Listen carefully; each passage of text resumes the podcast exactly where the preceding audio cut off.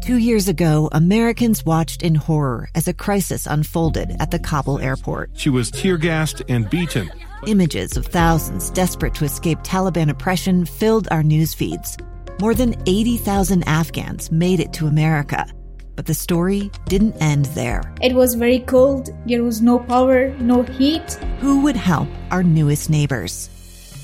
I'm Andrea Smardon. In Stranger Becomes Neighbor, you'll hear the stories of some remarkable refugees who left their homes and their dreams behind only to start over from zero. Their only possession was three blankets. And you'll meet Americans who stepped up to help them. You want me to come when you deliver your baby. What can one person do in the face of an international disaster decades in the making? That's Stranger Becomes Neighbor. Find us at kslpodcast.com, follow us on Apple Podcasts, or anywhere else you listen. Inside Sources. Inside Sources. Inside Sources. Where KSL offers Utah deeper insights on the news. Host Boyd Matheson divides rage from reason and elevates the conversation on issues crucial to our community. On KSL News Radio 102.7 FM and 1160 AM. I'm your host, Greg Skordas, joined this afternoon by Leah Murray, and we're filling in for Boyd Matheson on an expanded Inside Sources. We'll be your guests, your hosts for the next two hours.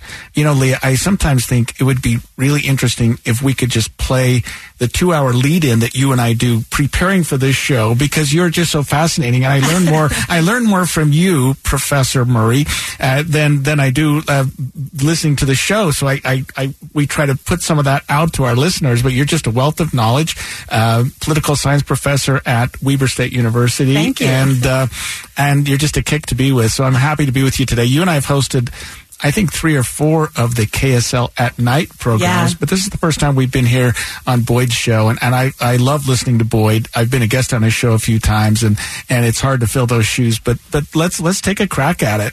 Uh, when we start out uh, this this afternoon, we're going to be talking about. Uh, the midterm elections coming up, and uh, there's a lot going on right now. I think the state uh, Democrats uh, had their convention a week or two ago. Uh, the state Republicans are having their convention tomorrow. There are a lot of really interesting races in Utah. Um, and I love uh, just, I mean, I'm a junkie, I guess, for, for politics and having run a few times and lost every single time.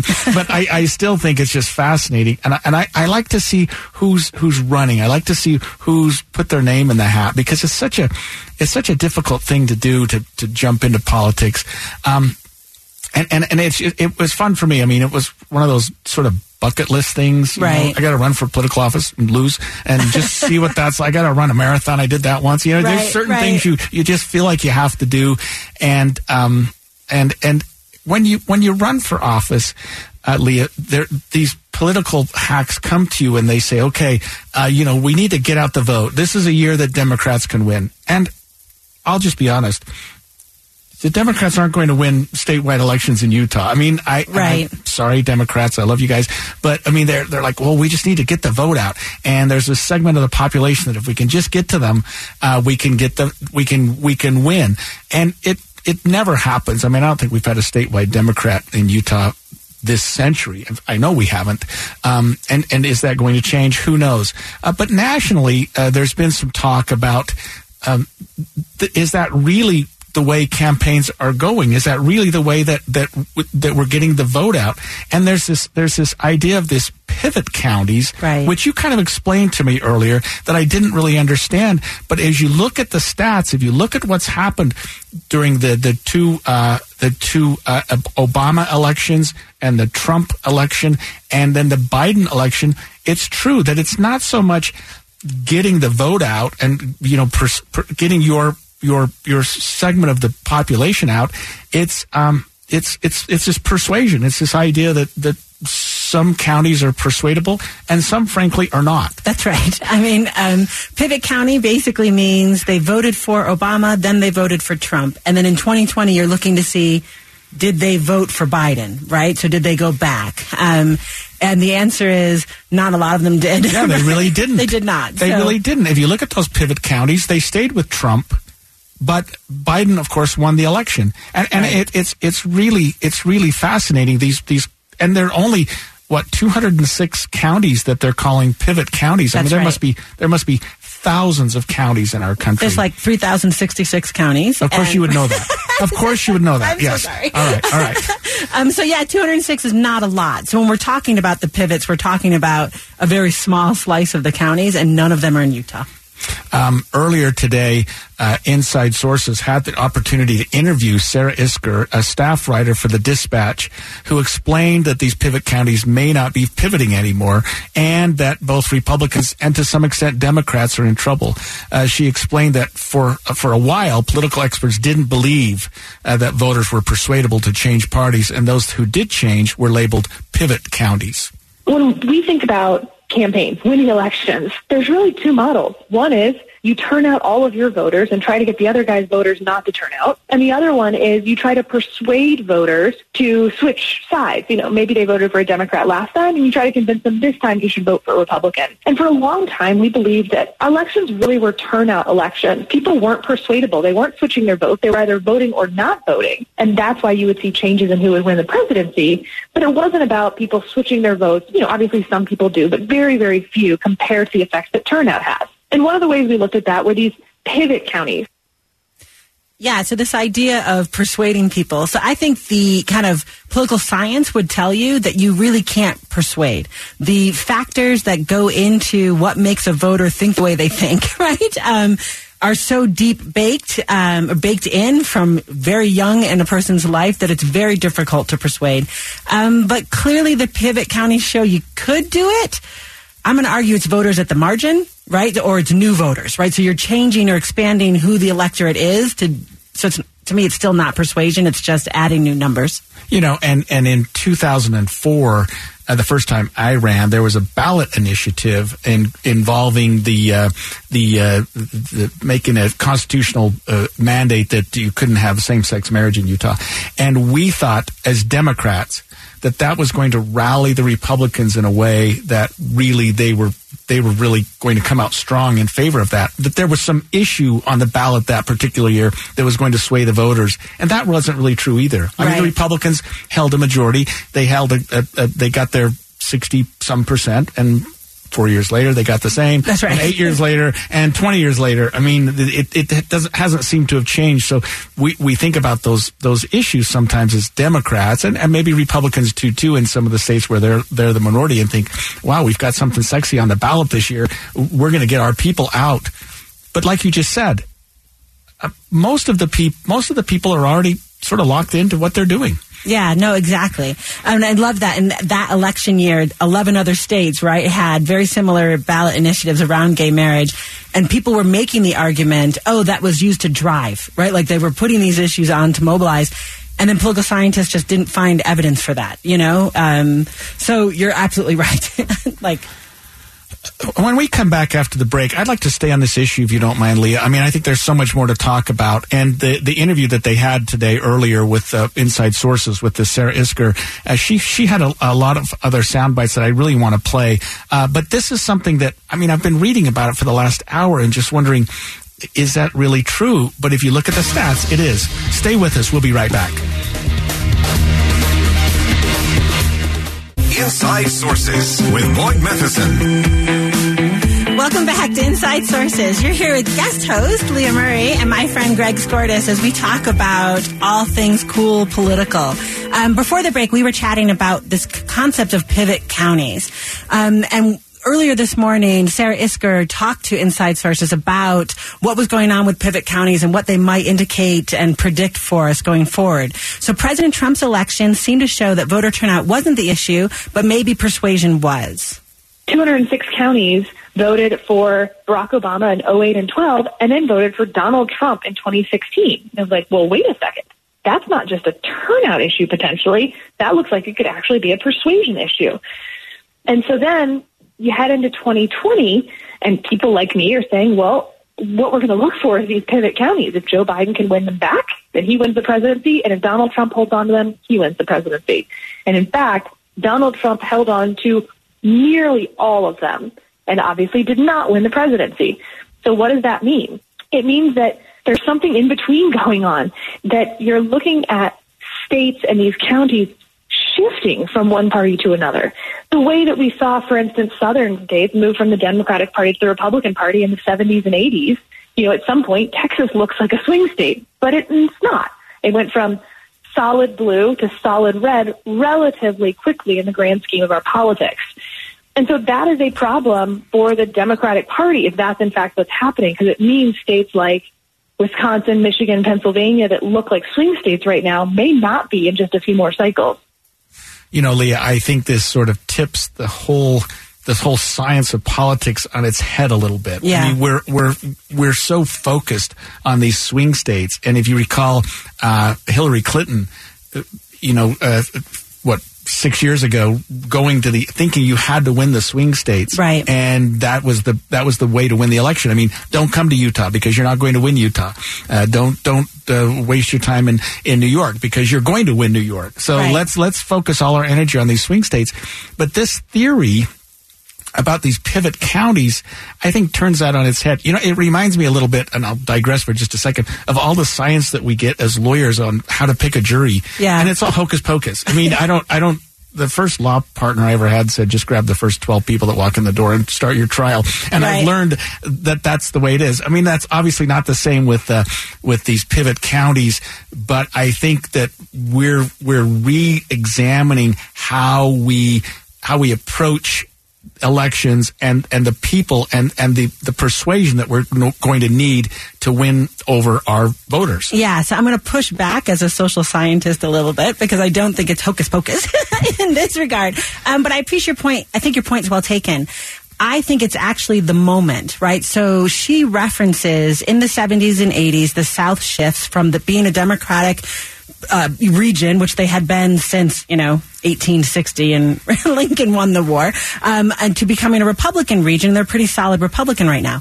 That is something called a realignment. So what happens is the theory is not wrong. It's not that the science is wrong. It's that we have moments in political time where we've got major volatility in the system.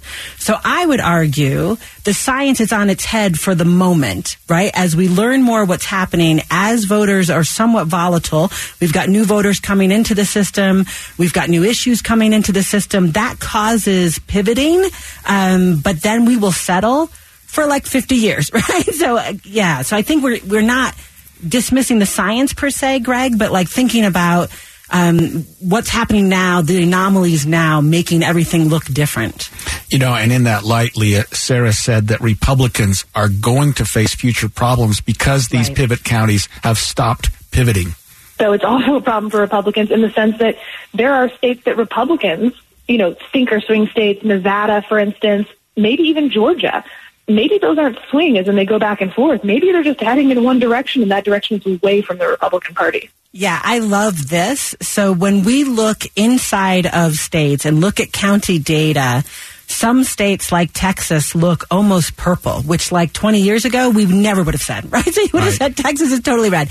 And I'll tell you something very stunning. When you look at young voters in Utah, so young voters defined as age 18 to 29, Trump only won the state of Utah within five points.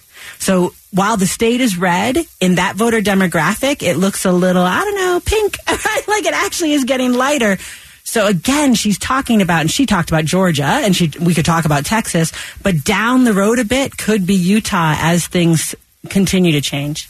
You know, and with the midterm elections, uh, she said that it's important to know that because the Senate is currently 50 50, and if the Democrats lose just a couple of seats this year, Right. they're in for trouble down the road in four years. But big picture, Democrats have a lot of reasons to be worried right now. So first of all, 2022 is one of the most favorable maps for Democrats for the Senate that they're going to have in a long time. 2024 actually very bad for Democrats. So if Democrats lost the Senate by two seats, for instance, this fall, in 2024, it's very possible that Republicans could have a filibuster-proof majority, 60 seats in the Senate. Uh, and if that happens, of course, that would have huge legislative ramifications for the Democratic Party. Yeah, she's totally right. I mean, first of all, I think the midterm's going to be a disaster for Democrats. It has nothing to do with pivot counties and has everything to do with I don't know, running away inflation. It has everything to do with Joe Biden not delivering on promises and all the things that we see at midterm elections. Um, so it does have immediately legislative outcome. Um, but I'm not persuaded that it's an indicator of major change long term in the way that tracking how voters move inside of counties, inside of Utah, inside of Texas might show us some cool stuff going forward. I'll tell you this, Leah, and I'm surprised a little bit at the poor numbers that President Biden is currently is currently drawing. I, I really think it's I, I really think he's uh, it's it's a little unfair, but I mean, you can't blame too much of the economy on President Biden. Uh, you can't blame all of Afghanistan on President Biden, and and you certainly can't blame the the response to the pandemic on him. Um, this Build Back Better has just been a disaster for him, I think, in some respects. Um, but you know, we'll we'll see what happens in a in a couple of years. Um, you know, there's another thing that I think we should talk about, and that's where we're going with our young voters. Yeah. No, what I'm going to push back on you, Greg, and say absolutely we should be blaming him. He is the president, and the president is holding the bag of whatever happens, so he gets the blame, right? For inflation, for the pandemic, for Afghanistan, for Ukraine, and how all of that stuff goes. As President Trump would have caught that blame, as President Obama would have caught that blame. Doesn't mean it's reasonable but it is right. So it is. It is what it is. So you bake that into the system, and he's got to pay for it. I think he's holding a bag that his predecessor handed off. to I him. think that's fair, but Anyway, he's still holding it, right, me, Greg? me, He's still that's me. holding it. Um, and I think, yeah, so you wanted to talk about young voters, which Right. is maybe one of my favorite things to talk about. The conventional wisdom has been that Democrats have young voters, and every time you add young voters, they are going to be Democrats. And Alexandria Ocasio Cortez will talk about. I went out and built an electorate that would vote for me, right? So she went out and found all the young voters. However, um, we've got Sarah Isgur talking about young voters, and the Democrats seem to be losing them. Joe Biden, of course, won young people by a large margin in 2020, which isn't surprising for anyone who's followed politics for the last 10, 15 years. Age is a pretty good predictor of how someone votes.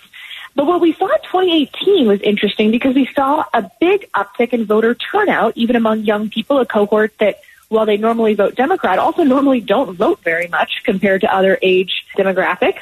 And in 2018, they did. And then in 2020, they did and they turned out and they voted for Joe Biden. But what we're seeing now is a total collapse in approval rating among young people. In fact, Joe Biden has a high, higher approval rating among the oldest cohort than the youngest cohort, which is really exceptional for people who follow this kind of data through various news cycles.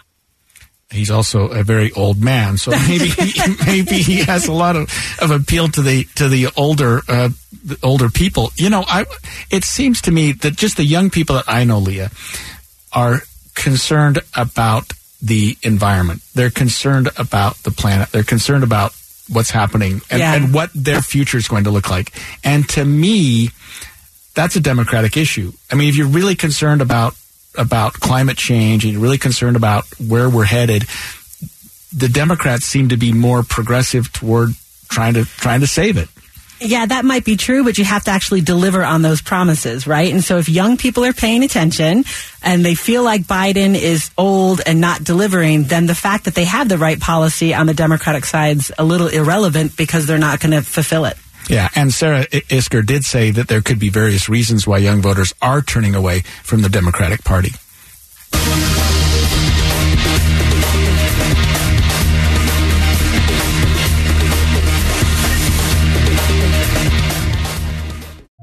A stranger with a gun came upon two teens taking pictures under a rising full moon. But violence is only the beginning of this story. Sometimes I thought, there are no miracles. Yeah, there are. And this is a big one. I'm Amy Donaldson, and I've spent my career talking about how lives are undone by violence. The Letter is a podcast about how lives are remade. Follow The Letter at theletterpodcast.com or wherever you get your podcasts.